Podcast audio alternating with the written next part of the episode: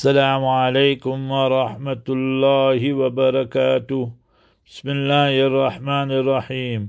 On behalf of Markaz Sahaba, the voice of Ahlus Sunnah wal Jamaah, we present to you the daily diary of Islamic history. It was on the eighth of Zulqaadah, nine ninety-six, corresponding to the twenty-ninth of September fifteen eighty-eight.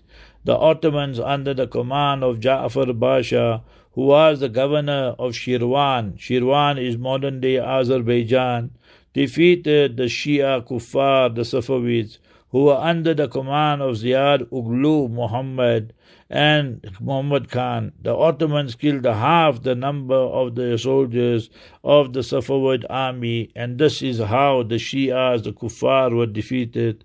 May Almighty Allah grant the Ahlus Sunnah wal Jamaah victory against the Kuffar and especially the Shias in all parts of the world. Ameen. Ya Rabbil Alameen. Assalamu alaikum wa rahmatullah.